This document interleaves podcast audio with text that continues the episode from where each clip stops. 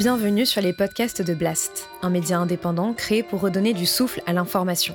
Blast vous propose un autre regard sur l'actualité, à travers des reportages, des décryptages, des enquêtes et des entretiens que nous avons décidé de convertir ici en podcast.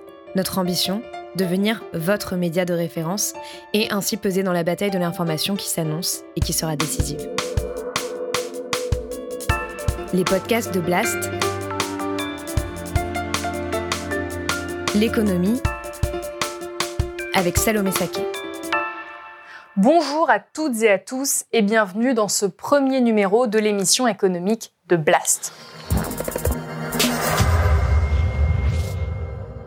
Aujourd'hui, j'accueille Gaël Giraud. Gaël Giraud, bonjour. Bonjour. Vous êtes économiste, directeur de recherche au CNRS. Vous êtes également chercheur à l'international, président de l'Institut Rousseau, spécialiste du lien entre l'économie et le climat. Vous êtes aussi l'ancien économiste en chef de l'Agence française de développement de 2015 à 2019 les médias vous qualifient d'inclassable ou encore de prophète de la sobriété. Et vous êtes également prêtre jésuite. Alors on va commencer tout de suite avec une question euh, qui rentre un petit peu dans le vif du sujet sur euh, bah, un sujet justement qui préoccupe beaucoup de Français en ce moment, c'est la crise économique. Euh, les mesures d'urgence sanitaire en France touchent de nombreuses professions, mettent en difficulté de nombreux Français. Selon vous, la crise économique actuelle que nous connaissons va-t-elle s'aggraver? Et si oui, quelle sera son ampleur? Alors, la réponse euh, très courte, c'est oui. Euh, c'est très grave pour une raison simple qui est que, en fait, on n'a jamais eu de crise de cette nature depuis les années 30. Pourquoi? Parce que c'est une crise à la fois de l'offre et de la demande. Au sens où on a arrêté l'appareil productif français, en gros, entre un tiers, euh, disons un tiers au moins, l'appareil productif français pendant plusieurs mois, en 2020. Mais on va vraisemblablement recommencer au printemps 2021, puisqu'on va refaire un confinement, puisque le gouvernement ne prend toujours pas les mesures de dépistage et de contrôle sanitaire qui nous permettraient d'éviter le confinement, comme y arrive très bien un certain nombre de pays. Hein. Corée du Sud, Taïwan, Singapour n'ont pas confiné et n'ont pas euh, d'hémorragie, de, dévastation euh, sanitaire dans leur pays. Pourquoi? Parce qu'ils font du dépistage systématique. Et ils mettent en quarantaine, euh, de manière contrôlée, les personnes qui sont positives. Nous, on ne le fait pas. Donc évidemment, on laisse pulluler le, virus. Euh, je me suis moi-même, euh, j'ai voyagé sur les trois derniers mois entre la France et l'Italie en traversant la Suisse en train, parce que je ne prends plus l'avion pour des questions écologiques. Euh, et j'ai donc j'ai traversé en tout six fois la frontière. J'ai jamais été contrôlé. On m'a jamais demandé mon attestation de déplacement professionnel que j'avais. Voilà. Et donc, en fait, on n'est pas sérieux au niveau des frontières, on n'est pas sérieux. Alors, bon, pour des tas de raisons, à mon avis, disons, il faudrait faire la psychanalyse de ce gouvernement. Je crois que ce gouvernement s'en fiche pour, des raisons, pour deux raisons fondamentales. La première, c'est que sa cote de popularité ne faiblit pas. Et en fait, à mon avis, c'est lié au fait que faire peur aux gens, ça bénéficie au pouvoir en place. Si les gens ont peur, vous mettez quelques, euh, quelques meurtres un peu dans la rue, des gens qui sont décapités, euh, des petits jeunes de 15 ans qui se font tabasser, etc. Ça continue d'alimenter la peur. Les médias font beaucoup de, de tapage sur ces questions-là. Et du coup, tout le monde se confine et tout le monde a peur et tout le monde s'en remet au gouvernement en disant faute de mieux, voilà ce qu'on peut faire. Euh, ça, c'est la première raison. La deuxième, c'est que les marchés boursiers n'ont jamais été aussi hauts qu'aujourd'hui. Donc en fait, l'économie s'écroule et la bourse explose. Donc, comme la bourse est l'une des boussoles, sinon la boussole principale de ce gouvernement, en fait, ils s'en fichent. Les Français peuvent mourir, euh, être au chômage, euh, c'est pas grave. Ils vont être réélus, parce qu'ils sont, ils restent très hauts dans les sondages, et la bourse va très bien. Je pense qu'on ne doit pas chercher plus loin euh, la très grande inefficacité, la gabegie en fait du traitement de la crise sanitaire par l'actuel gouvernement. Mais pour revenir à la question de la crise, donc comme je le disais, c'est une crise à la fois de l'offre et de la demande. De l'offre parce qu'on a arrêté l'appareil productif, de la demande parce que les gens se sont calfeutrés chez eux et donc ont arrêté de consommer. C'est la première fois depuis au moins un demi-siècle. Euh, le, résultat statistique est relativement connu, probablement moins 10% du PIB français en 2020. Alors, on pourrait dire le, le PIB est en train, étant un très mauvais indicateur, est-ce que c'est grave? Oui, le PIB est un très mauvais indicateur. Il n'empêche que cette euh, mise à l'arrêt de la productivité et de l'activité économique fait qu'on va avoir des millions de chômeurs en plus. Hein, on, est, on est au moins à 4 millions aujourd'hui et ça ne va pas s'améliorer dans les mois qui viennent. Quand vous dites pas s'améliorer, on peut penser à combien de millions de chômeurs supplémentaires? Ça, c'est très difficile à dire. Ça, ça dépend complètement de la vitesse à laquelle l'économie française et plus globalement l'économie de l'Europe de l'Ouest tombe dans ce que j'appelle, je ne suis pas le seul, hein, la trappe déflationniste. C'est un piège piège macroéconomique. Alors pour le comprendre, ça me prend trois minutes à expliquer, mais pour le comprendre, il faut d'abord se débarrasser de l'analogie qui est fausse entre la gestion de bons pères de famille d'un ménage et la gestion macroéconomique d'un État, d'un gouvernement, d'une nation, d'un pays comme la France.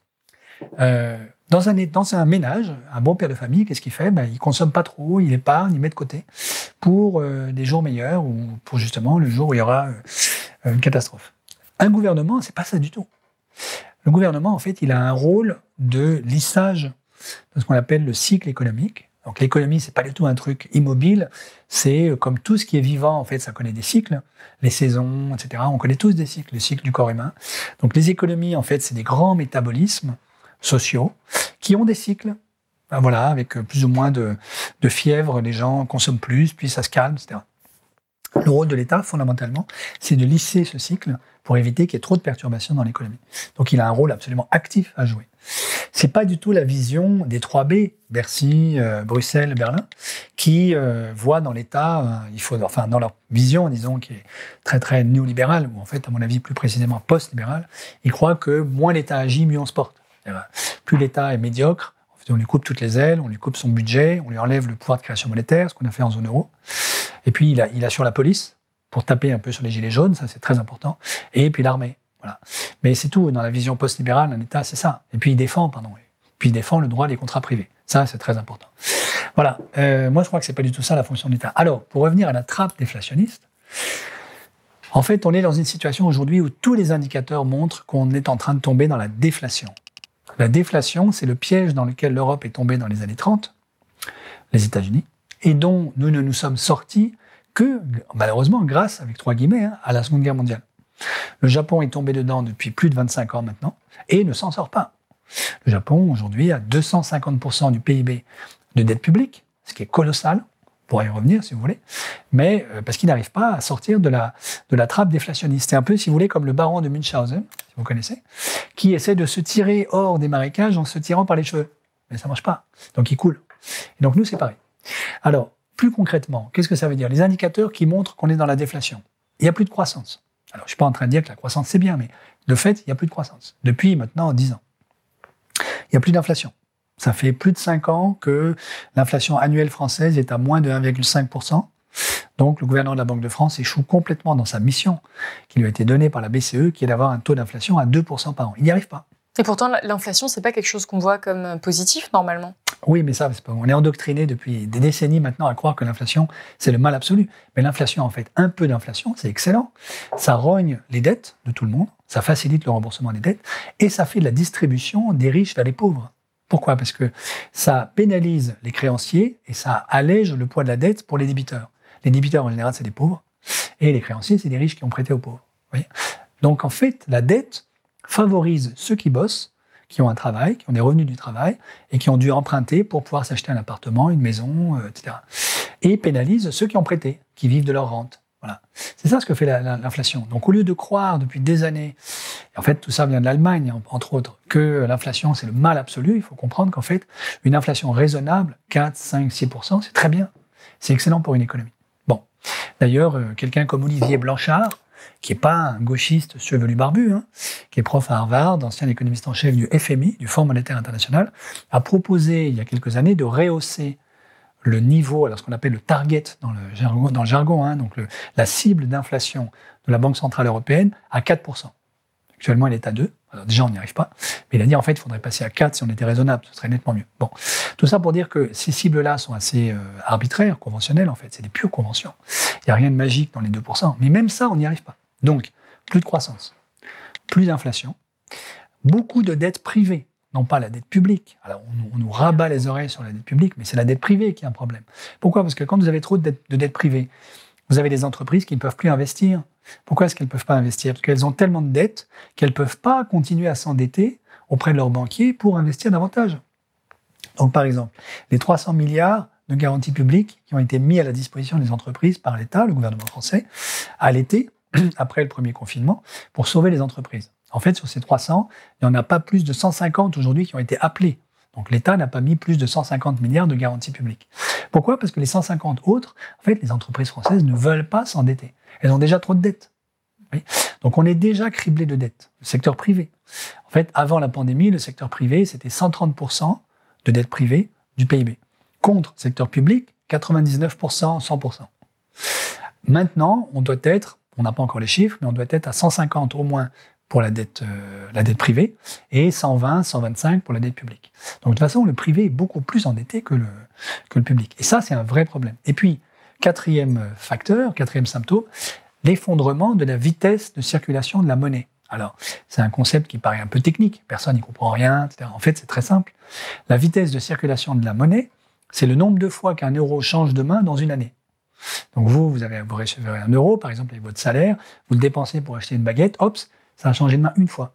Le boulanger récupère ça dans sa compta, lui-même il paye, je ne sais pas quoi, un loyer, hop, ça change une deuxième fois de main, etc.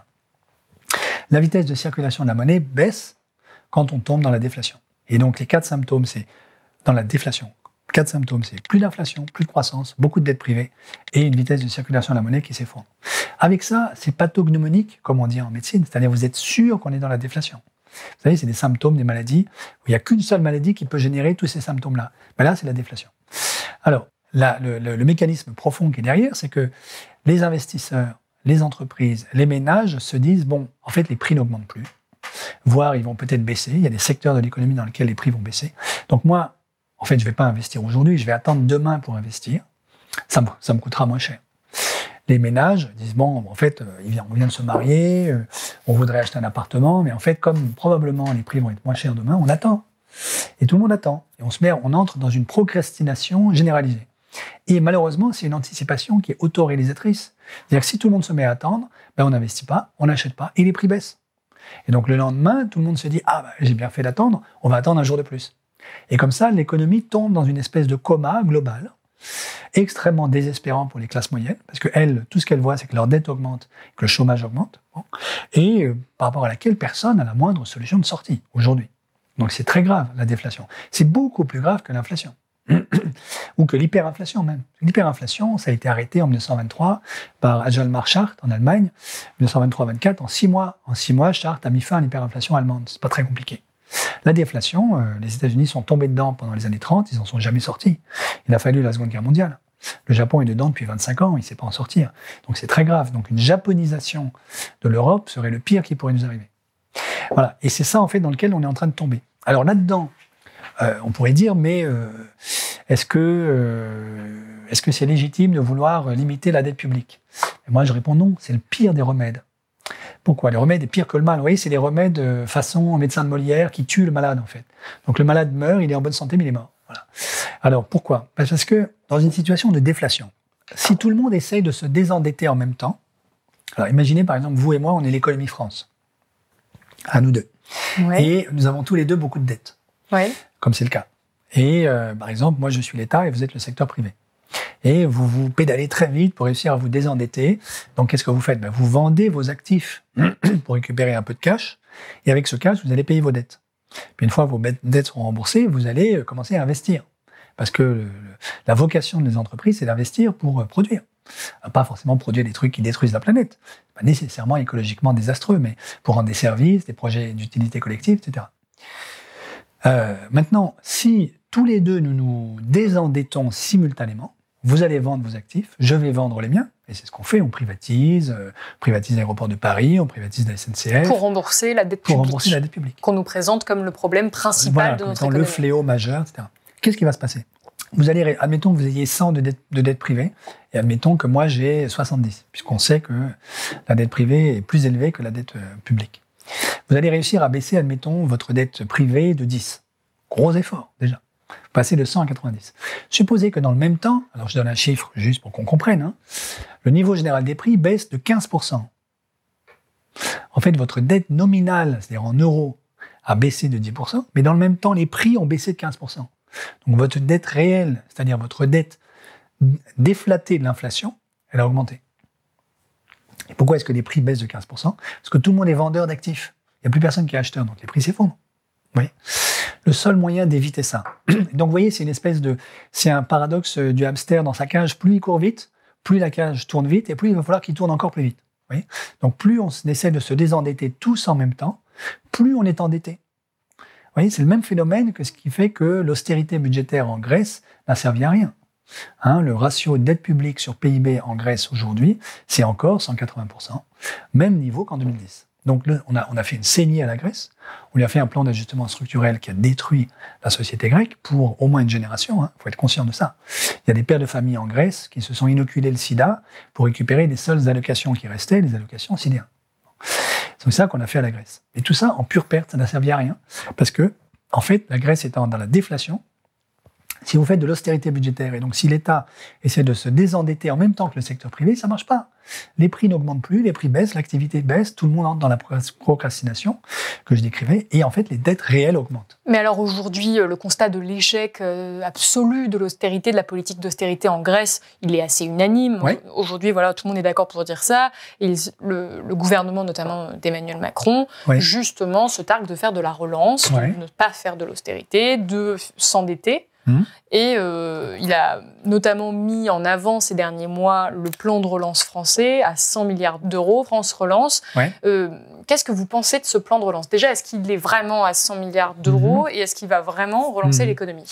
Alors, donc premièrement, euh, un plan de relance vert, écologique, ce serait bien. Donc, il faut bien comprendre ma position. Ma position, c'est pas de dire il faut pas faire la relance.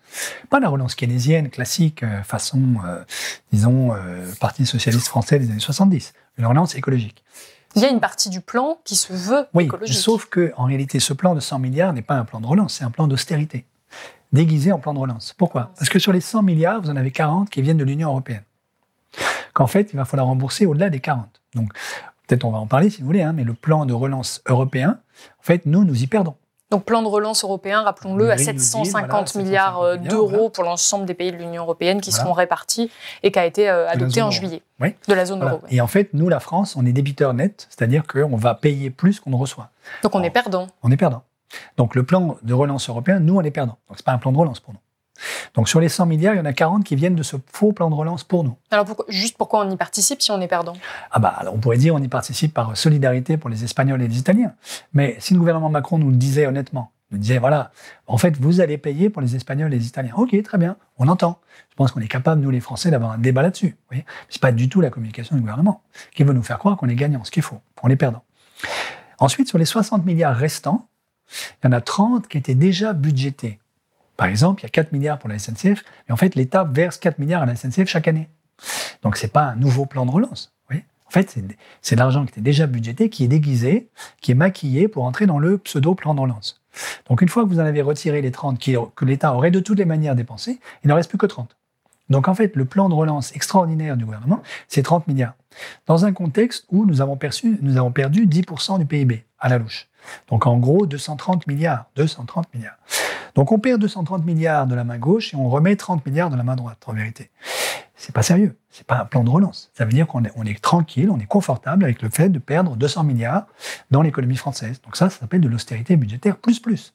Je pas comment, vous voyez, c'est extraordinaire. Et ça va faire augmenter la dette publique, le ratio dette publique sur PIB. Parce que le PIB va baisser à cause de, justement, l'absence de relance. Et donc le ratio dette publique sur PIB va encore augmenter.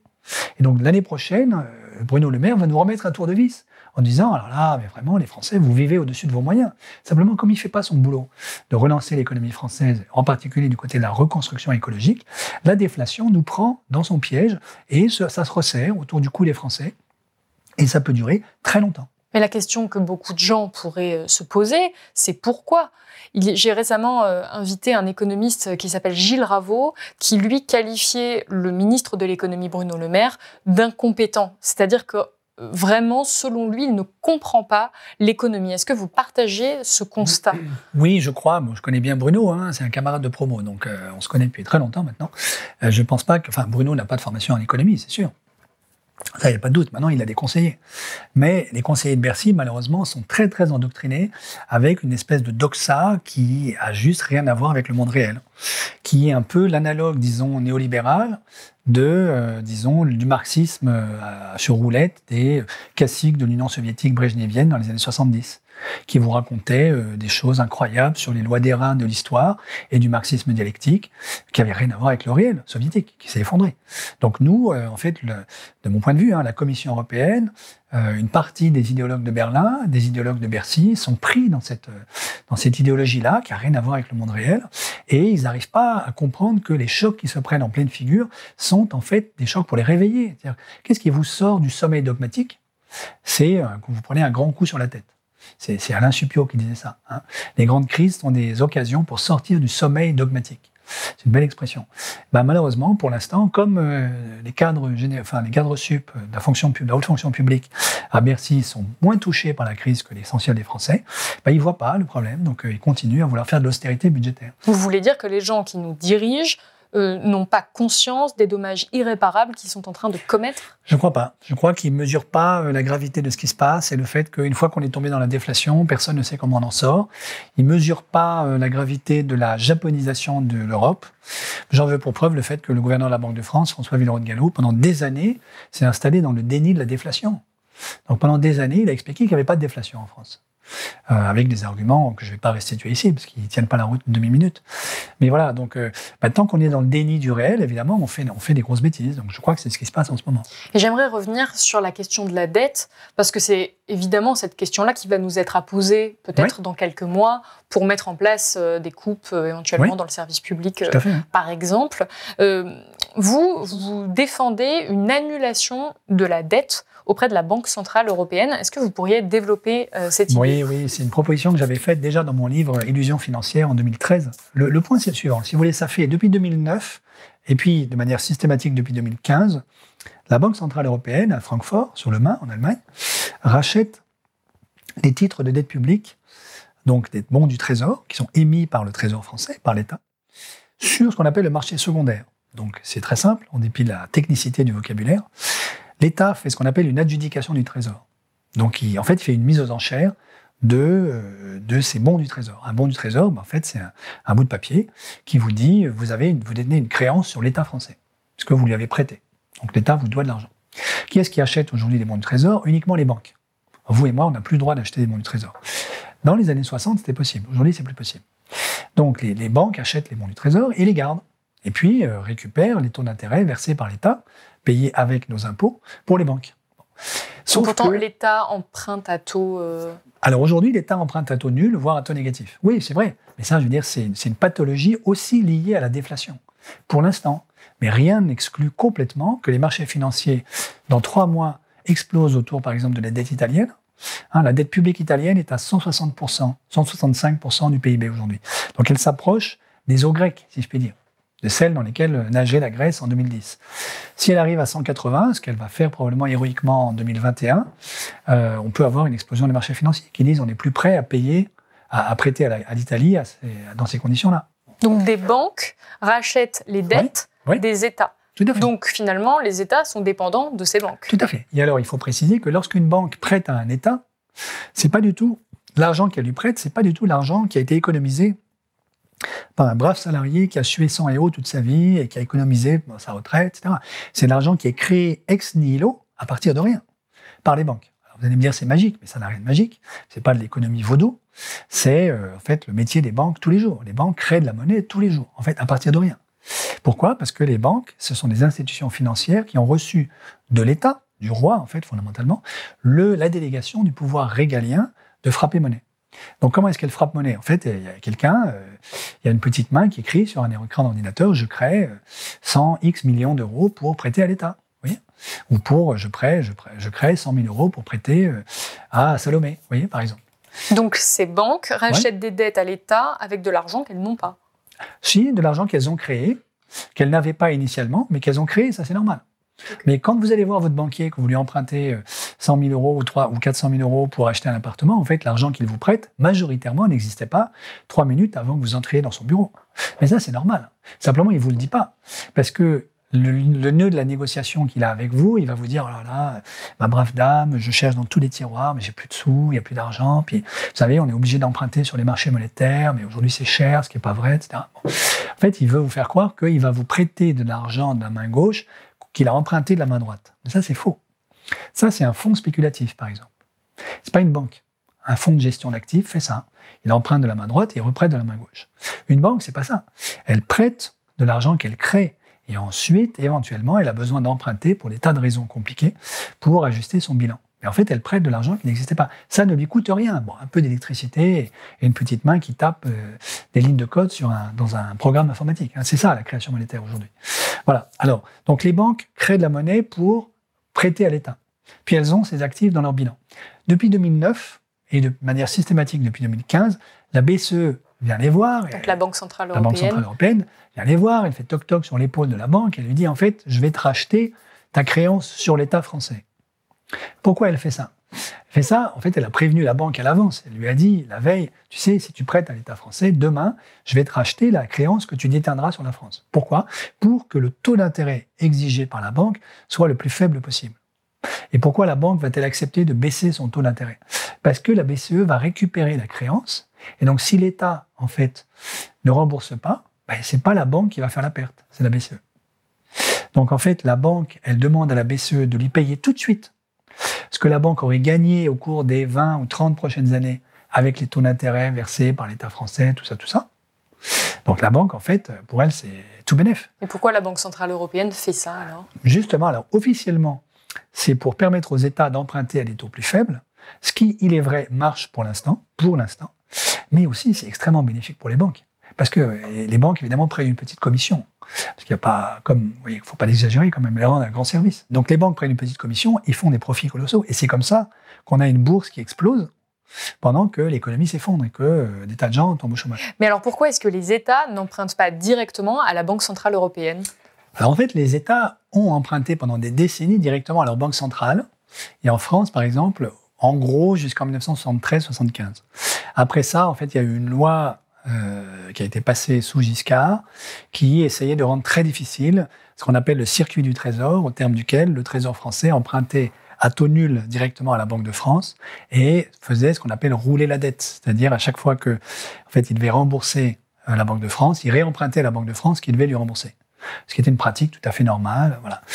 On a fait ça, on a, grâce à ça, on a quand même reconstruit la France en une génération après 1945. Alors quel est l'intérêt de passer par les banques privées? Alors, en fait, dans les années 70, une partie des élites, dites élites, hein, avec trois guillemets, euh, ouest-européennes, se sont convaincues qu'en fait, ça c'était un mauvais modèle. Et que le bon modèle, c'était ce qu'on avait infligé à l'Allemagne en 1945-49, à savoir une banque centrale indépendante du pouvoir politique.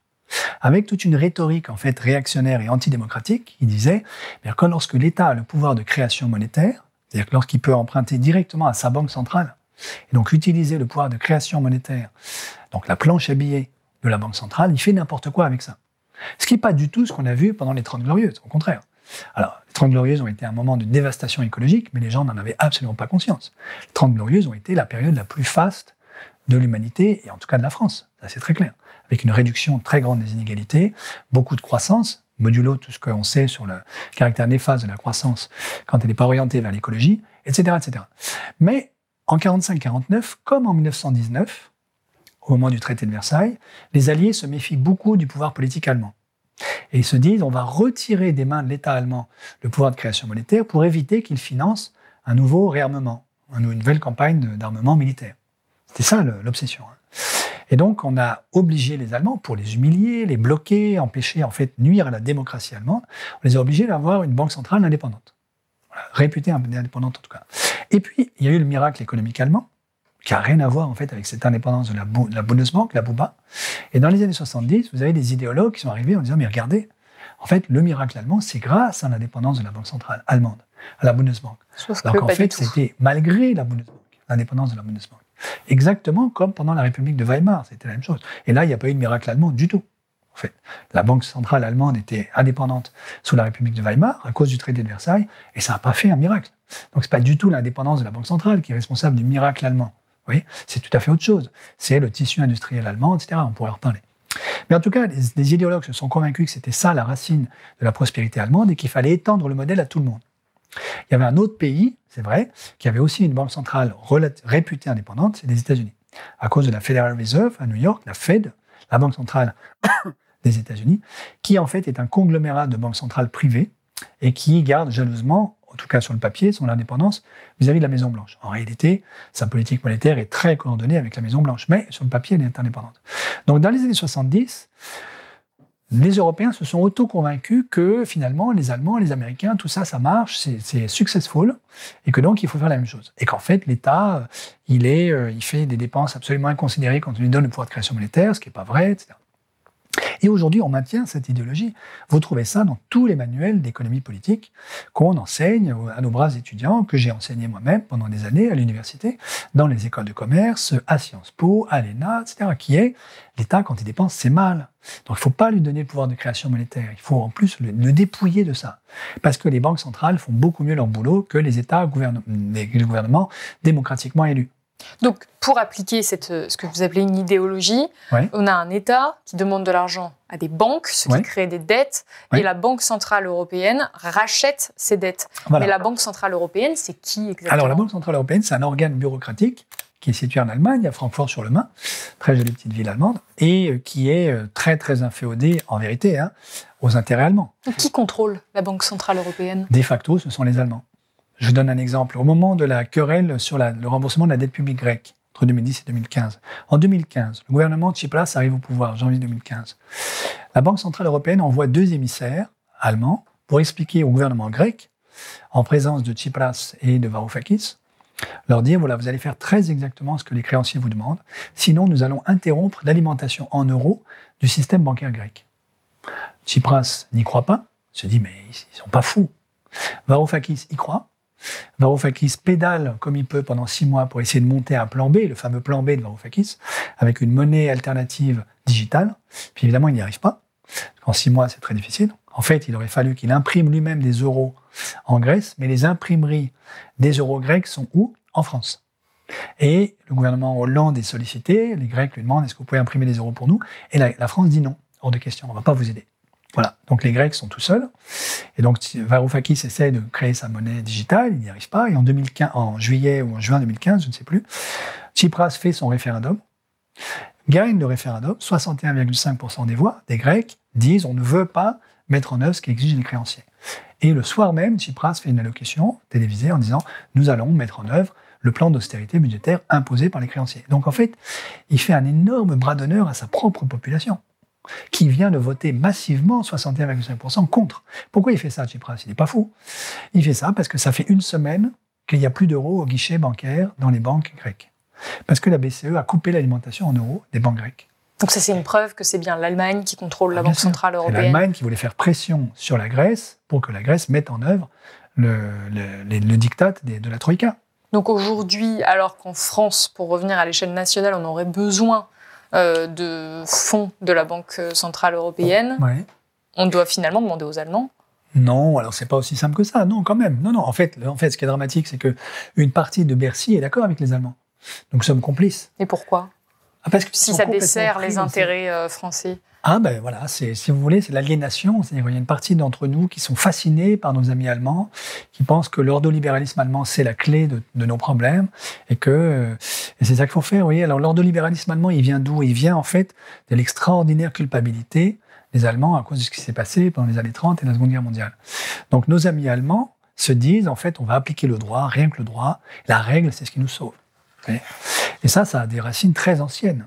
Je vous donne un exemple hein, qui va vous amuser, mais il y a un, livre très important qui s'appelle le, Miroir des Saxons, der Sachsenspiegel en allemand, qui est le premier traité de droit euh, euh, écrit en langue vernaculaire, donc il n'est pas écrit en latin, qui est publié probablement au XIIe, les manuscrits dont on dispose remontent au XIIIe siècle, et qui est en fait un traité de droit pour le Saint-Empire romain germanique, parce que l'Allemagne n'existe pas à l'époque. Et en fait, on y trouve cette phrase incroyable en allemand, Gott ist selber Recht. Dieu est lui-même le droit. Ou Dieu, c'est le droit lui-même. Vous voyez? Donc ça, c'est extraordinaire comme proposition métaphysique. Donc ça veut dire que ça habite la conscience de nos amis allemands depuis des années. L'obéissance au droit, c'est quelque chose d'absolument fondamental. C'est métaphysique. Vous voyez? Bon. Et donc vous rajoutez là-dessus une couche de culpabilité extraordinaire induite par la Seconde Guerre mondiale. Et vous avez des amis allemands qui, en, toute bonne volonté, hein, avec beaucoup de, disons, euh, de bienveillance au fond et de, bonne conscience, se disent ce qu'il faut, c'est appliquer des règles. Donc on va faire un gouvernement par les règles et on va construire une zone euro une Europe par des règles. Donc en fait, fondamentalement antidémocratique. Parce que les décisions prises par la BCE, la BCE n'en rend pas compte auprès d'un quelconque Parlement. N'en rend pas compte fondamentalement auprès du Parlement européen. Qui est-ce qui a pris la décision de couper l'alimentation en euros des banques grecques Certainement pas les députés du Parlement européen. Et alors, ce qui est extraordinaire, c'est que après le référendum, donc Tsipras se met à genoux devant les créanciers, fait un bras d'honneur à ses propres citoyens.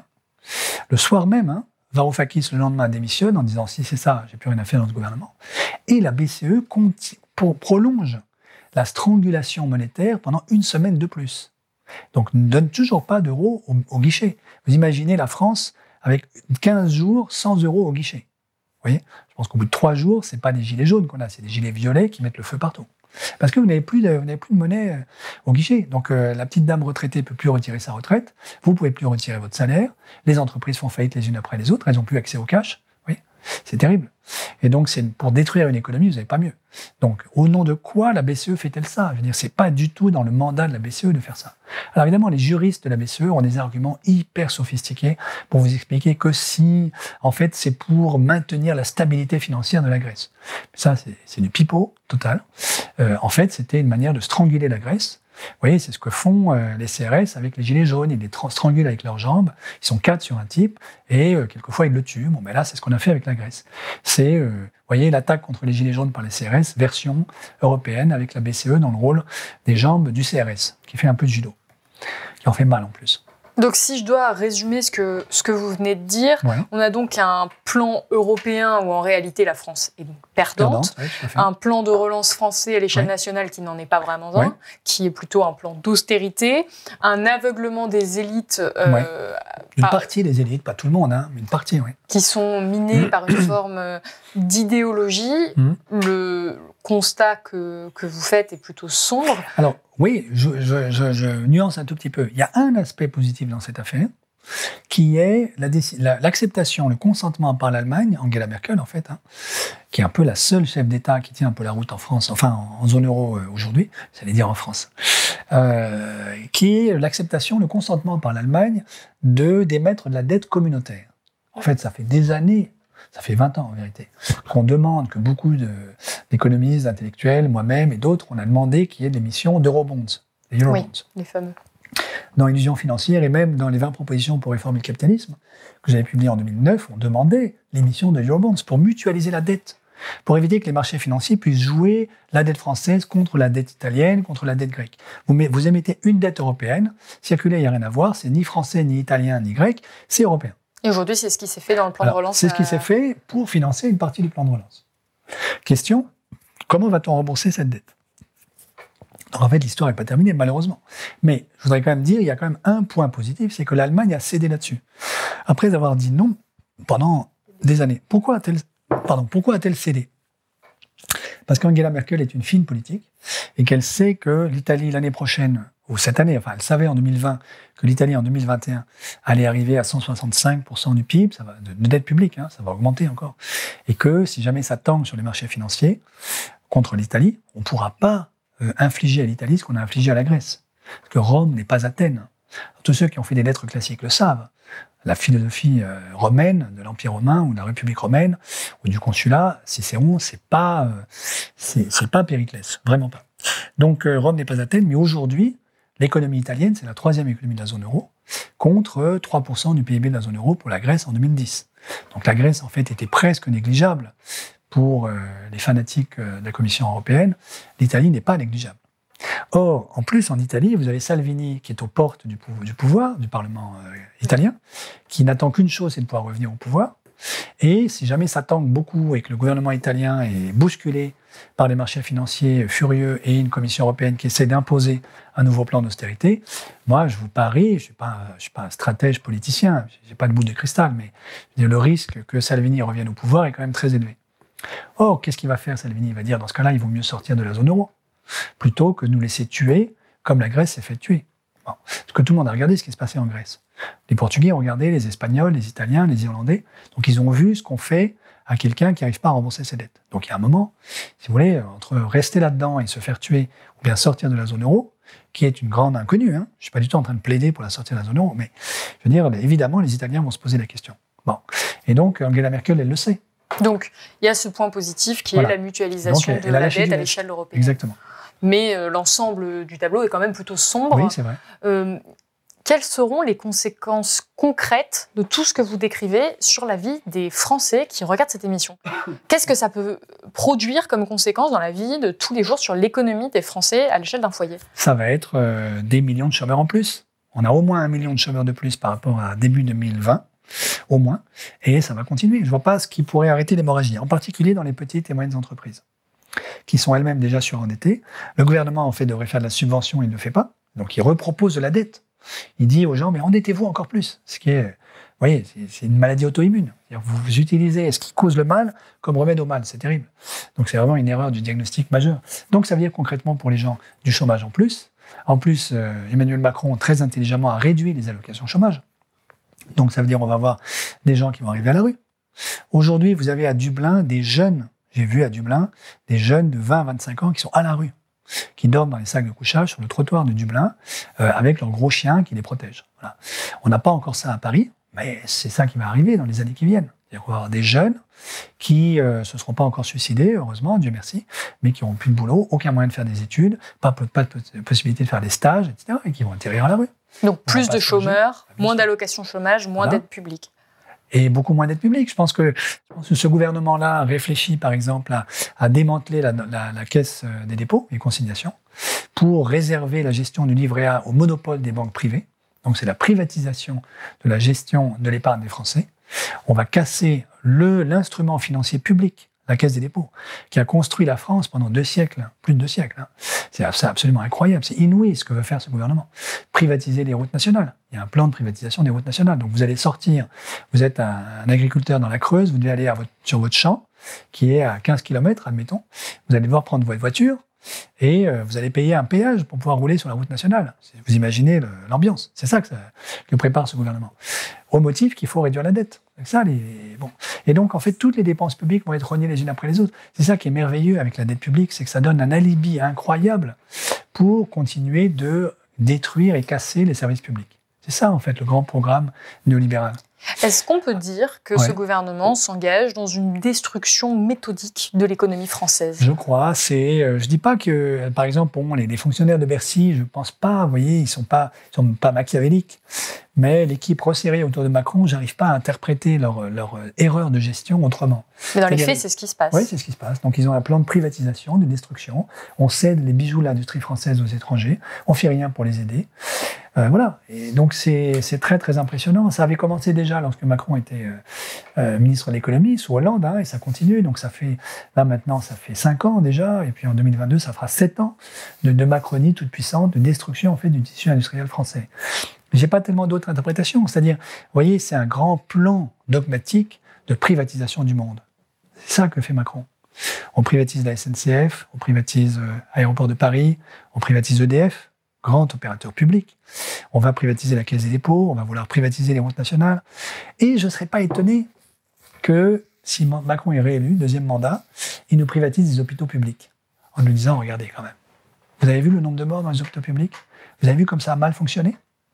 Il n'y a plus qu'à privatiser pour que ce soit enfin efficace. Un tout petit indice dans cette direction, c'est que c'est quand même extraordinaire que depuis un an maintenant, l'État français n'ait toujours pas réquisitionné le secteur clinique privé. Ah, c'est toujours pas réquisitionné, même en pleine crise sanitaire. même en pleine crise sanitaire. L'Espagne l'a fait dès le premier confinement. Elle a dit, écoutez, solidarité nationale, tout le monde met les lits à disposition. Pendant le premier confinement en France, en mars, avril, mai dernier, vous aviez des cliniciens privés qui étaient prêts à aider. Alors on a plein de bonne volonté, qui voyaient les gens mourir dans les services euh, publics, les hôpitaux publics en service de réa, et eux, ils n'avaient personne. Ils n'ont pas été réquisitionnés. Mais parce que la majorité des gens n'ont pas les moyens de se payer l'hôpital privé. Non, pas la petite oligarchie pour laquelle travaille Macron qui sait que si elle attrape le virus, façon Macron d'ailleurs qu'il a eu, ou Boris Johnson, etc., elle pourra se refaire une santé dans les cliniques privées. La majorité des Français n'ont pas les moyens. Donc en fait, euh, oui, moi je vous fais le pari, je peux me tromper, hein, j'espère me tromper en fait, hein, que euh, deuxième quinquennat, si Macron malheureusement est réélu, euh, il va nous privatiser l'hôpital public. Oui, c'est ça le. Alors, la réponse à ceci, vous m'interrogez il y a dix minutes maintenant sur l'annulation des dettes publiques au bilan de la BCE. La BCE, donc depuis 2015, a racheté de manière systématique les créances publiques détenues par les banques privées. Donc en fait, elle a payé nos dettes. La dette est payée. C'est ça qu'il faut comprendre. Comment la BCE l'a-t-elle fait? Pas de nouveau en prêtant de la main gauche qu'elle a emprunté de la main droite à des, à des salariés vertueux, euh, héroïques qui ont sué sans héros toute leur vie, en créant de la monnaie, exactement comme les banques privées. De ce point de vue-là, la seule différence entre une banque centrale, la Banque centrale européenne, et une banque privée, toutes les deux créent de la monnaie, tous les jours. Hein. C'est leur boulot. La seule différence, c'est qu'une banque privée ne peut pas créer de la monnaie pour se sauver elle-même. Elle ne peut pas se prêter à elle-même. Parce que sinon, aucune banque privée ne ferait jamais faillite. Ce serait Noël tous les jours. Donc ça, les banques privées ne peuvent pas. En revanche, une banque publique le peut. La BCE le peut. Elle se recapitalise elle-même. Donc moi, ma proposition depuis 2013, elle est très simple. C'est de dire, écoutez, maintenant, il y a plus de 2200 milliards de dettes publiques détenues par la BCE au bilan de la BCE. Cette dette a été payée au secteur privé. Elle a été payée par qui? Par la Banque centrale, par notre Banque centrale. Donc c'est une dette que nous nous devons à nous-mêmes. Donc la France, on est à 120-125% du PIB de dette publique et Bruno Le Maire nous prépare déjà des plans d'austérité. Et on va nous casser l'hôpital public, etc. Moi, je réponds, mais écoutez, c'est une bêtise hallucinante. Arrêtons cet épouvantail de la dette publique. Annulons cette dette qui est au bilan de la BCE. Et on va gagner 400, euh, au moins 420 milliards pour la France. Et la BCE peut se recapitaliser elle-même. Donc elle va faire une grosse perte, ça c'est vrai. Elle va perdre plusieurs milliers de milliards, c'est vrai. Mais en fait, ça ne coûte rien à personne. Elle se recapitalise elle-même. Comment? Par une opération d'écriture informatique, par des lignes de code sur des, sur des programmes informatiques. Ça coûte un peu d'électricité et de l'huile de coude pour taper ça sur un code informatique, c'est tout. Hein. Et ça ne coûte rien à personne. Personne n'est lésé. Les États ne sont pas lésés. Les, le privé n'est pas lésé, on lui a déjà payé la dette. Et nous, ça nous libère, ça nous donne une bouffée d'oxygène. Ça, représenterait quel pourcentage de la dette française, par exemple? Alors, ça nous ferait 420 milliards en France, hein, sur 2000, 2000, maintenant un peu plus, 2400, etc. Vous voyez, donc ça ferait euh, presque un quart de la dette. Un petit peu moins d'un quart. C'est ça que ça représente, c'est colossal. Hein. Donc, en fait, euh, on a, euh, ce débat a déjà été relancé en mai-juin dernier euh, avec des amis, des collègues comme Laurence Cialom à Dauphine, Isabelle Coupé-Soubéran, qui est une collègue de Paris 1, Alain Grandjean, qui est le président de la Fondation Nicolas Hulot, Nicolas Dufresne, qui est le directeur de l'Institut Rousseau, et puis d'autres. Bon. Au début, un certain nombre d'économistes ont répondu alors là, mais c'est de l'économie vaudou, c'est impossible, retournez vous coucher. Ce à quoi j'ai répondu, parmi d'autres, hein, mais écoutez, la Banque des règlements internationaux, on appelle la BRI, qui est située à Bâle, charmante petite ville suisse, qui est la banque centrale des banques centrales dans le monde.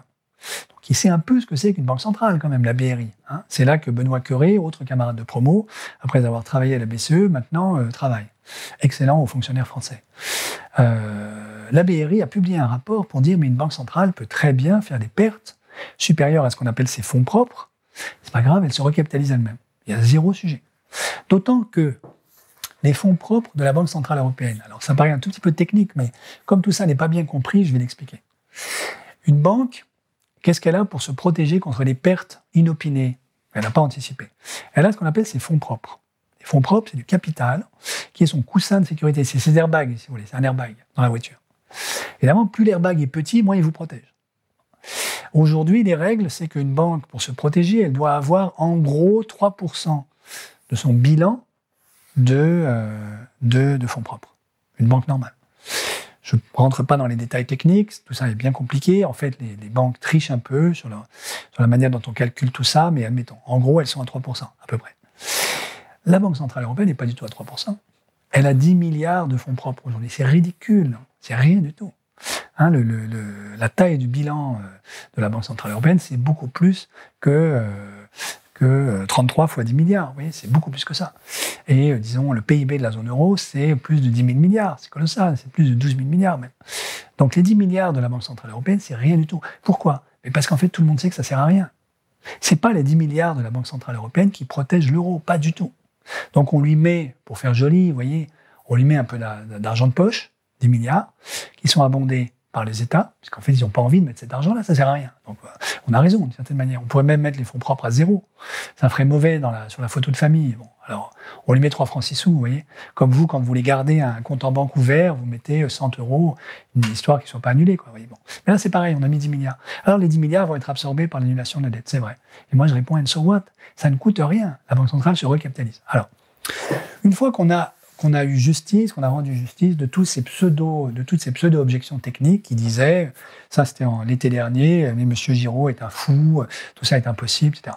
Donc les économistes euh, qui sont pas d'accord avec nous euh, nous disent, ils disent plus ça aujourd'hui, quand même dû se rendre compte, se rendre à l'évidence qu'en fait c'est techniquement tout à fait faisable.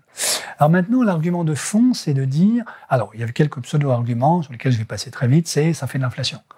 Donc euh, tout ça c'est faux, c'est pas vrai. Puis en plus, si ça faisait de l'inflation, ce serait une bonne nouvelle. On manque d'inflation. Mais en plus, ça peut même pas faire d'inflation. Je glisse là-dessus.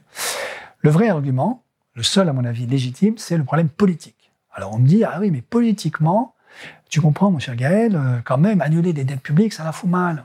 C'est pas sérieux, quoi. Et donc l'euro risque de perdre en crédibilité.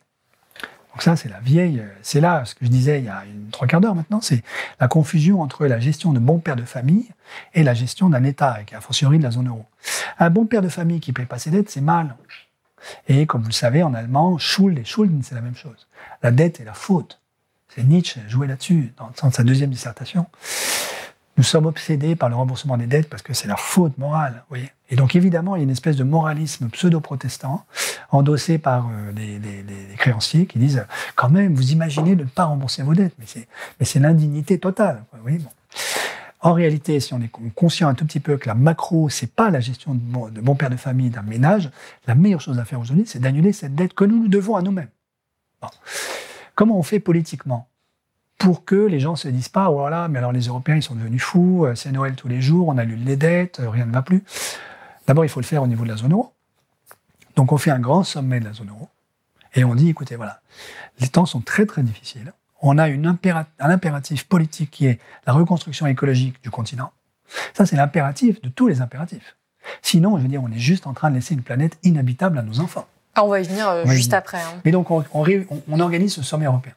Et là, on dit, écoutez, une fois, de manière exceptionnelle, on va annuler les dettes publiques détenues au bilan de la BCE.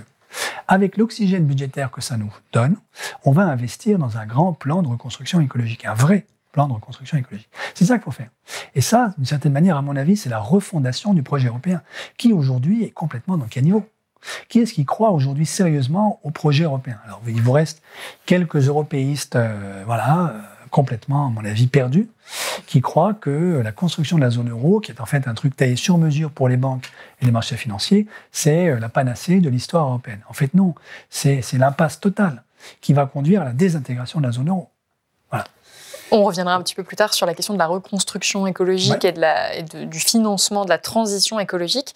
J'ai une dernière question sur les risques un petit peu euh, qu'on encourt aujourd'hui sur la stabilité des marchés financiers. Est-ce que l'on risque prochainement un krach boursier comme celui de 2008 Alors, ma réponse, est, elle est double. Premièrement, oui, forcément. Pourquoi? Parce qu'on a un décrochage complet du niveau des actifs financiers et de l'économie réelle. L'économie réelle, c'est-à-dire le travail que vous faites, le mien, etc., euh, stagne complètement, va s'enfoncer dans la récession, crasse. Bon, on va avoir des millions de chômeurs, comme je l'ai dit. Les actifs financiers n'ont jamais été aussi hauts qu'aujourd'hui. On a une bulle financière. La bulle, en fait, c'est le découplage entre les actifs financiers et euh, l'économie réelle. Donc c'est quand même hallucinant. Vous dites, voilà, les financiers font des profits colossaux dans un monde où euh, tout le monde va mal, tout le monde est au chômage, les étudiants se suicident, etc. C'est quand même bizarre. Comment ça se fait? Donc ce découplage-là ne peut pas durer très longtemps. C'est impossible. Ce découplage continue même là en temps de pandémie Absolument. Il, a même, il a même été accéléré. Pourquoi? Parce que en fait, les politiques monétaires de la Banque centrale européenne, fondamentalement, ne sont pas destinées à sauver les États, mais à permettre aux banques de continuer de spéculer sur les marchés financiers pour alimenter le niveau des prix des actifs financiers. Pourquoi? Parce que si les actifs s'effondrent maintenant, si on a une nouvelle crise comme celle de 2008, alors là, c'est l'Armageddon, malheureusement. Parce qu'on n'a pas fait grand-chose de sérieux pour empêcher les conséquences d'un nouveau crack financier. Donc depuis 2008, on n'a pas mis en place... On a mis des choses. Des instruments de régulation non. des marchés financiers. c'est pas sérieux. En fait, non, les marchés financiers n'ont pas sérieusement été régulés. En particulier, tout ce qu'on appelle le shadow banking, donc le, secteur bancaire de l'ombre. Donc c'est des institutions financières qui ne sont pas des institutions bancaires, donc qui ne sont pas régulées, comme les banques. En fait, les banques en 2008 ont bien senti, d'abord elles ont failli mourir, toutes, elles ont bien senti qu'on n'allait pas les laisser comme ça et qu'on allait les réguler un peu. Alors on les a régulées un peu, pas beaucoup, mais un peu.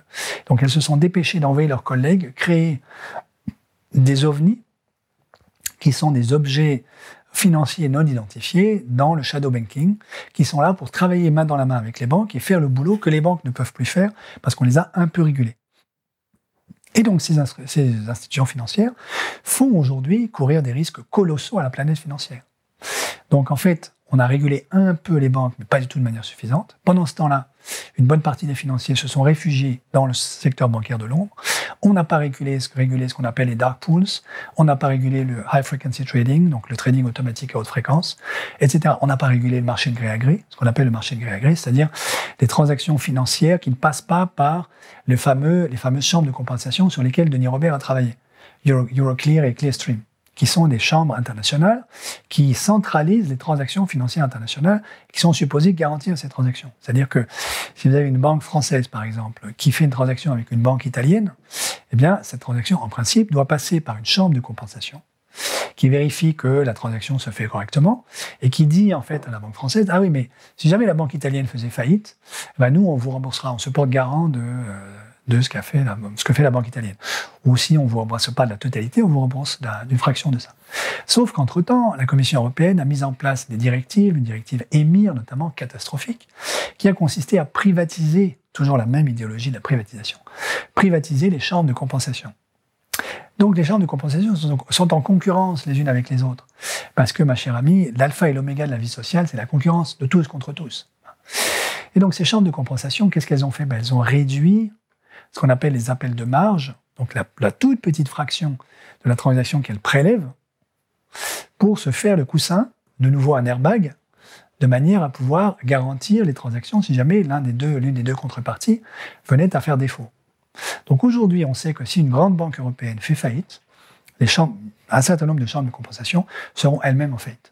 Si les chambres de compensation sont en faillite, c'est une réaction, c'est une réaction en chaîne nucléaire. c'est la bombe atomique sur les marchés financiers internationaux. Ça, les financiers le savent. Se privent pas d'aller le dire à tous les gouvernements qui auraient des velléités de euh, pas faire exactement ce que veulent les banques. Donc, ils se sont transformés en visiteurs du soir, y compris à l'Élysée, pour aller dire à l'hôte de l'Élysée, quel qu'il soit, mon cher ami, euh, vous allez faire très exactement ce qu'on vous demande, sinon c'est juste l'armageddon financier. Et donc, ma, ma réponse à votre question initiale, est-ce qu'on va avoir un nouveau crack? C'est on ne peut pas ne pas un jour ou l'autre avoir un rattrapage hein, de, euh, du découplage entre le prix des actifs financiers, qui n'a jamais été aussi élevé qu'aujourd'hui, alors que l'économie réelle s'effondre. Donc il va y avoir un rattrapage. Ça, ça veut dire un effondrement du prix des actifs. Parce qu'il n'y a plus rien de l'économie réelle qui les soutient. C'est de la monnaie complètement virtuelle. Alors qu'est-ce qui va se passer si c'est le cas? Ah, ah ben si c'est le cas, on va avoir un crack financier colossal. J'ai fait un rapport pour le Parlement européen pour Klaus Welle en 2015, où euh, Klaus Welle euh, m'avait demandé d'étudier les conséquences d'un nouveau crack de même amplitude que celui de 2008, en 2015. Donc j'avais regardé avec euh, ce qu'on appelle l'Union bancaire européenne, qui est supposée protéger les banques, qui a mis en place, disons, un nouveau mandat de la BCE, qui est un mandat de supervision sur les banques. En fait, qui a tellement de trous dans la raquette que les banques vraiment en difficulté, la BCE ne les supervise pas. Par exemple, un certain nombre de Landesbanken allemandes qui vont mal. Euh, qui sont soutenus à bout de bras par le pouvoir politique allemand, et sur lesquels, euh, bizarrement, la BCE n'a pas de mandat. C'est étonnant quand même. Oui, parce que la BCE, en fait, fait exactement ce que l'Allemagne lui demande. Qu'on fait ce qu'on se disait il y a une demi-heure. Donc, il y, a le, volet supervision, qui, à mon avis, a beaucoup de trous, de trous dans la raquette pour être sérieux. Et puis, il y a ce qu'on appelle un fonds de résolution. Donc, le terme féminisé, fonds de résolution, ça veut dire nouvel airbag, encore un, pour protéger les banques si jamais une banque faisait faillite. Ce fonds de résolution, il a le montant héroïque de 55 milliards d'euros en 2023. Alors pourquoi si tard et si peu? Parce qu'il est alimenté par les banques. Et comme les banques savent très bien que de toute façon, il ne pourra jamais les sauver, ça sert à rien d'aller mettre de l'argent dans le fonds de résolution. Donc c'est pas vraiment un airbag. Donc c'est pas un airbag, c'est un faux airbag. Voyez? C'est ça qui est extraordinaire. On conduit des super bolides qui sont aujourd'hui, qui font des sorties de route magnifiques, et en fait, on fait semblant de mettre des airbags pour rassurer les Français qui sont à l'arrière. Voyez? Tandis qu'au volant, vous avez des gens qui n'ont aucun mandat démocratique, par exemple, les patrons de la BCE. Bon. Euh, alors, quelles, seraient les conséquences d'un crack boursier Parce que tout ce, tout ce qu'on a évoqué depuis tout à l'heure, c'est les conséquences de la crise économique qu'on connaît déjà, qu'on va connaître euh, quasiment pour sûr dans les prochains mois. Mais un crack boursier, ce serait vraiment un élément ah en plus. Là, ce serait, là, ce serait quoi? Ça La catastrophe totale. Ah, ben, ça veut dire c'est l'apocalypse? Le... Non, mais l'apocalypse, c'est l'apocalypse dans le livre de la Bible, c'est pas la fin, c'est pas, je veux dire, le, blackout total, il n'y a plus rien à manger euh, dans, les, dans les magasins, etc. C'est pas ça. Hein. C'est, si vous voulez, on va avoir des grosses des grosses institutions financières qui vont faire faillite. L'État français n'est pas capable d'assurer la garantie des comptes de dépôt. Hein, vous savez qu'officiellement, en zone euro, la garantie des comptes de dépôt, c'est 100 000 euros par compte. Donc votre compte en banque, il est garanti jusqu'à 100 000 euros par compte et par habitant dans une banque. Voilà. Donc si vous avez 150, par exemple, la banque vous dit, bah, nous, on vous garantit jusqu'à 100. Puis si jamais on fait faillite, l'État va vous donner les 100, puis le reste, ce sera tant pis pour vous. Mais en fait, même les 100, l'État n'est pas capable de rembourser ça. Donc en réalité, l'État n'est pas capable, l'État français hein, n'est pas capable de tenir la garantie publique si, de la, des comptes de dépôt si c'est une grosse banque. Je vous donne un exemple. Hein, euh, en 2010, de mémoire, le, secteur bancaire chypriote a fait naufrage totalement. Euh, et euh, donc en principe, l'État devait activer la garantie publique sur les comptes de dépôt chypriotes. Puis il y a eu un commissaire européen qui a dit, bah, vous savez, ça va coûter vachement cher. En fait, on n'a pas tellement les moyens de faire ça. Et il a fait une conférence de presse dans laquelle il a dit, écoutez, euh, moi je m'interroge, est-ce qu'il faut vraiment tenir coûte que coûte à cette garantie publique sur les comptes de dépôt? Et puis euh, le soir même, il s'est fait appeler par des banquiers qui lui ont dit, mon ami, tu vas tout de suite faire un démenti. Pourquoi?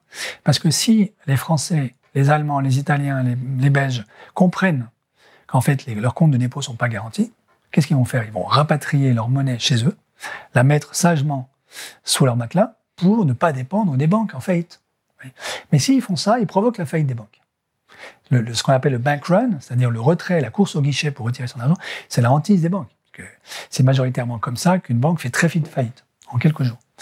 Donc, en fait, le lendemain, il a fait une contre-conférence de presse, ce commissaire européen, pour dire Ah non, écoutez, euh, en fait, je ne savais pas ce que je disais, euh, un peu une fois de plus, bon, euh, je vais. En fait, non, non, pas du tout. Évidemment, on va tenir la garantie publique, qui a effectivement été tenue. Mais Chypre, c'est tout petit.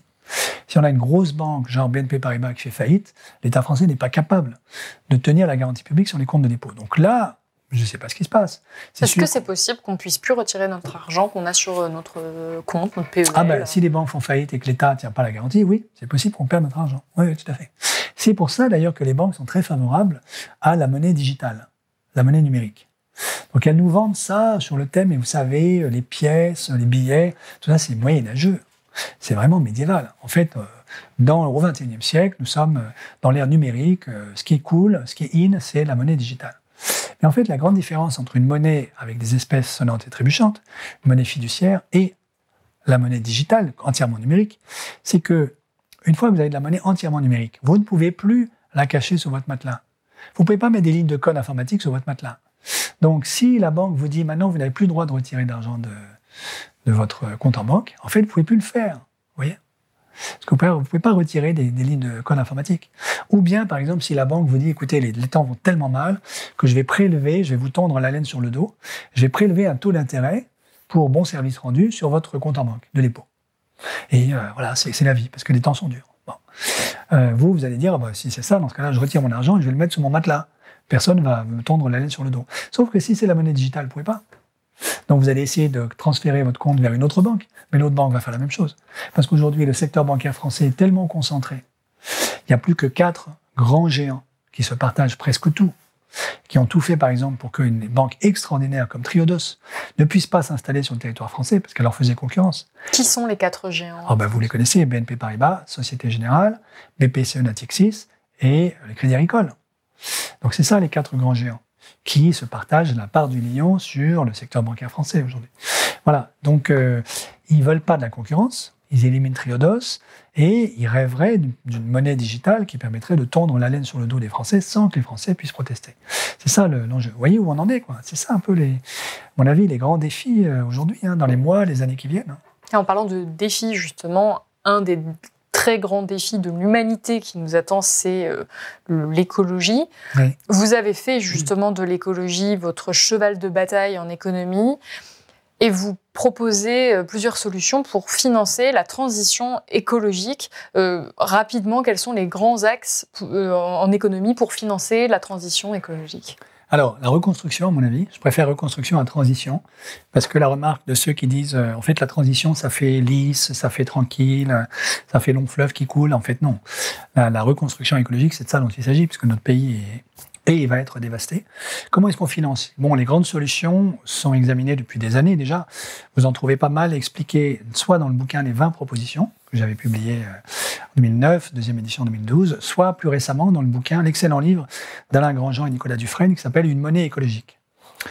Vous avez une première solution qui est, euh, ce que je disais tout à l'heure, l'annulation des dettes publiques au bilan de la BCE.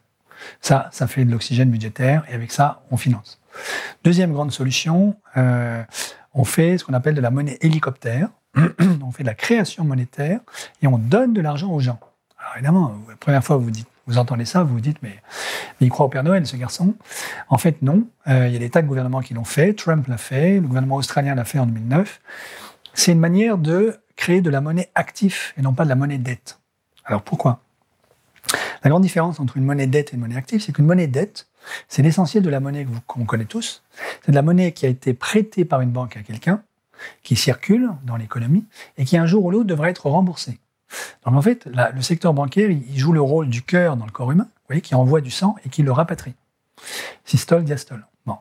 Et donc le, secteur bancaire fait la même chose au moment où il crée, enfin il, euh, il prête de l'argent, il fait un prêt, il crée de la monnaie.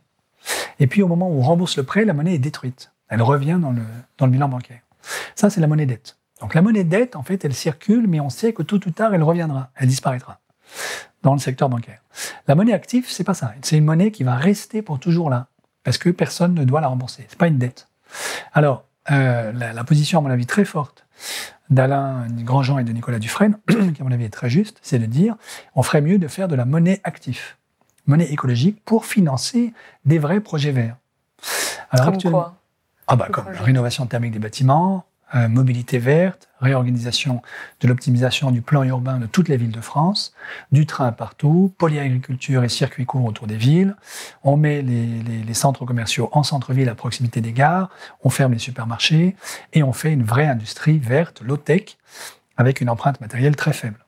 C'est ça le, grand projet hein, de société pour la France et pour tout le monde d'ailleurs. Et ça, c'est faisable, c'est réaliste, c'est rassurant Oui, c'est tout à fait faisable. Il y a des tas de plans, de, de, scénarios de transition. Alors, pour le coup, ça s'appelle des scénarios de transition, mais à mon avis, de reconstruction énergétique et plus globalement écologique pour la France, qui sont extrêmement sérieux, qui ont été étudiés, par exemple, en 2013 dans le, le groupe des experts pour le débat national sur la transition écologique, qui avait été lancé par Delphine Bateau à l'époque, ministre. Bon, euh, il y a quatre grands scénarios qui ont été étudiés à l'époque, qui sont extrêmement sérieux. Alors évidemment, il faut, il faut les mettre à jour, parce qu'entre-temps, on a perdu sept ans. Voilà. Bon. Mais modulo, c'est pas détail, mais enfin, je veux dire, ces considérations-là, oui, il y a des tas de scénarios possibles. On peut le faire, on peut faire cette transition, on peut faire cette reconstruction écologique de la France. Euh, comment est-ce qu'on le finance? Ben voilà, Deuxième option, on crée de la monnaie, monnaie active, qui ne sera pas remboursée. On ne fait pas de la dette, mais on donne de l'argent, par exemple, aux entreprises qui font des vrais investissements verts, aux ménages qui font une vraie consommation verte. Troisième option, on fait une réforme fiscale. Alors l'Institut Rousseau a publié deux notes et une tribune sur ce qu'on a appelé l'impôt ABC. C'est une réforme très profonde et à mon avis extrêmement judicieuse de l'impôt, de toute forme d'impôt impôt sur le revenu, impôt sur le capital, sur les successions, sur le carbone, tout ce que vous voulez. L'idée, c'est qu'aujourd'hui, en fait, dans le débat, on n'arrive pas à avoir des vraies réformes fiscales. Pourquoi? Parce que la fiscalité est devenue un tel maquis que personne n'y comprend plus rien. Si je vous demande euh, quel serait l'impact, par exemple, de la fusion de la deuxième et de la troisième tranche sur votre propre impôt, en fait, vous n'en savez rien. Et même Bercy, en vérité, si vous leur posez la question et vous leur dites les recettes fiscales vont augmenter, diminuer, qu'est-ce qui va se passer, etc. Bon, en fait, il leur faut plusieurs jours avant d'apporter une réponse. Donc, dans ces conditions-là, personne ne peut discuter sérieusement d'une réforme fiscale. En fait, on a laissé ça entre les mains des experts, donc en fait des hauts fonctionnaires de Bercy, qui font ce qu'ils veulent sur la fiscalité. Et aujourd'hui, en France, en réalité, on a une fiscalité sur le revenu, un impôt sur le revenu qui est quasiment à deux tranches, uniquement. Zéro jusqu'à en gros 1400 euros. Et à partir de 1400 euros, très vite, on monte à 20% de prélèvement effectif. Donc, euh, Madame de Bettencourt, elle est imposée à 20%, pas plus. Et euh, un salarié qui gagne 5 000 euros par mois des revenus de son travail paye autant d'impôts proportionnellement à ses revenus que Madame de Bettencourt. Donc en réalité, si les gens comprenaient ça, bon, euh, on aurait de nouveau des gilets jaunes, et à mon avis à juste titre. Donc, donc ce que veut faire l'Institut Rousseau, c'est proposer en fait qu'on mette sur la table le débat fiscal pour de vrai, de manière transparente. Donc on a mis en ligne un simulateur où tout le monde peut aller jouer avec A, B et C, trois paramètres, pas plus. Il n'y a plus de tranches, il n'y a plus de, plus de niches fiscales, etc. Juste trois paramètres. A, c'est le taux d'imposition effectif maximal.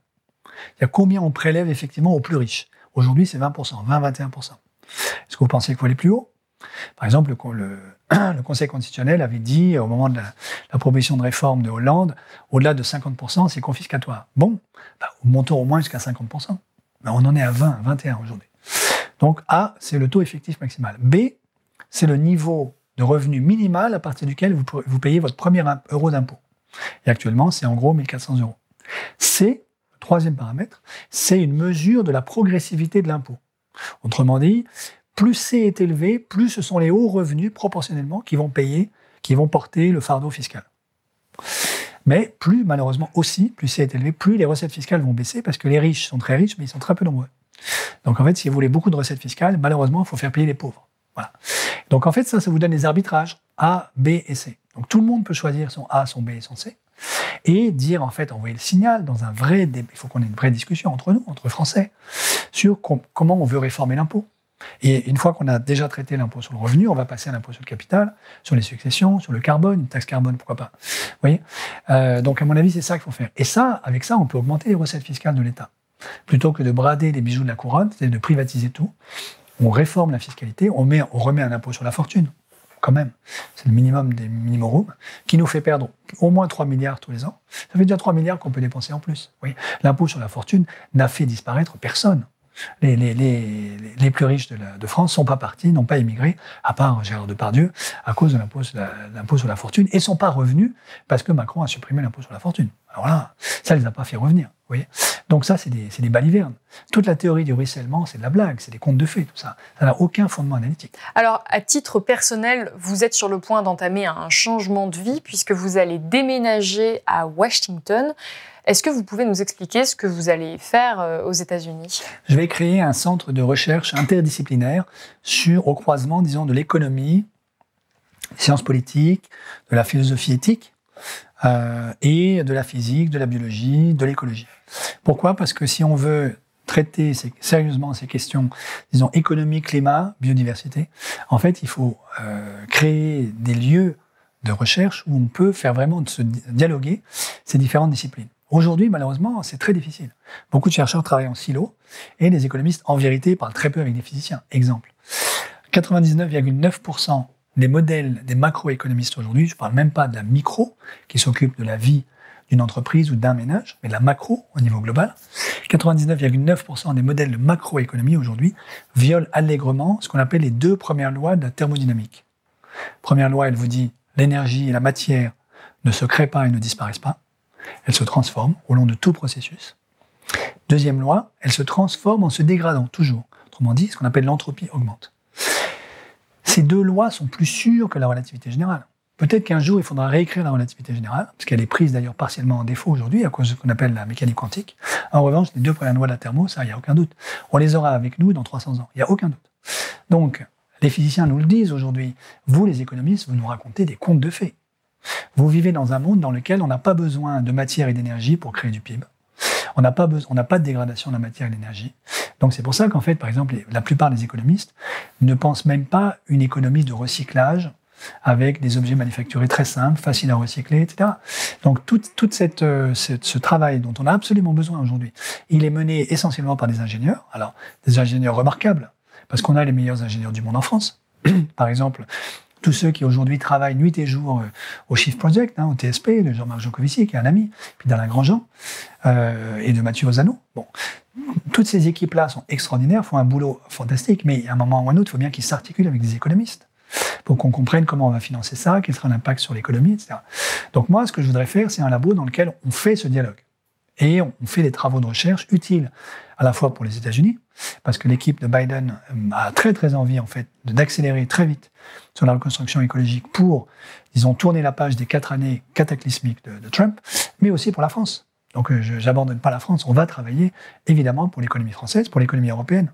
Il n'y a pas tellement d'observatoires plus intéressants que Washington aujourd'hui, en tout cas pour ce qui est de l'Occident, pour comprendre ce qui se passe et aider, disons, à un dialogue scientifique, politique, euh, voyez, euh, société civile, ONG, dont on a absolument besoin. Parce que, bon, comme vous le savez, en gros, on a quelques années devant nous hein, pour éviter les, catastrophes, pas l'effondrement avec un majuscule, ça n'existe pas, mais les catastrophes écologiques dans les années qui viennent. Donc, il faut aller très vite. Donc, euh, en fait, ce labo-là essaie de participer à l'accélération euh, dont on a besoin pour la recherche, de manière qu'elle puisse rendre vraiment à la société le service qu'on attend d'elle. Eh bien écoutez, merci beaucoup d'avoir été avec nous, Gaël Giraud, et on vous souhaite euh, beaucoup de succès aux États-Unis dans vos nouveaux projets. Si vous avez aimé ce podcast, s'il vous a été utile, n'oubliez pas de nous mettre des étoiles ou de le partager autour de vous ou sur vos réseaux sociaux. Blast est un média indépendant, et si tous nos contenus sont en libre accès, c'est grâce au soutien financier de nos blasters et abonnés. Pour nous soutenir, faire un don unique ou mensuel, rendez-vous sur blast-info.fr slash soutenir. Blast, c'est aussi une web télé disponible sur YouTube et Peertube et présente sur tous les réseaux sociaux. Alors suivez-nous pour ne rien rater de nos contenus et abonnez-vous à notre chaîne YouTube.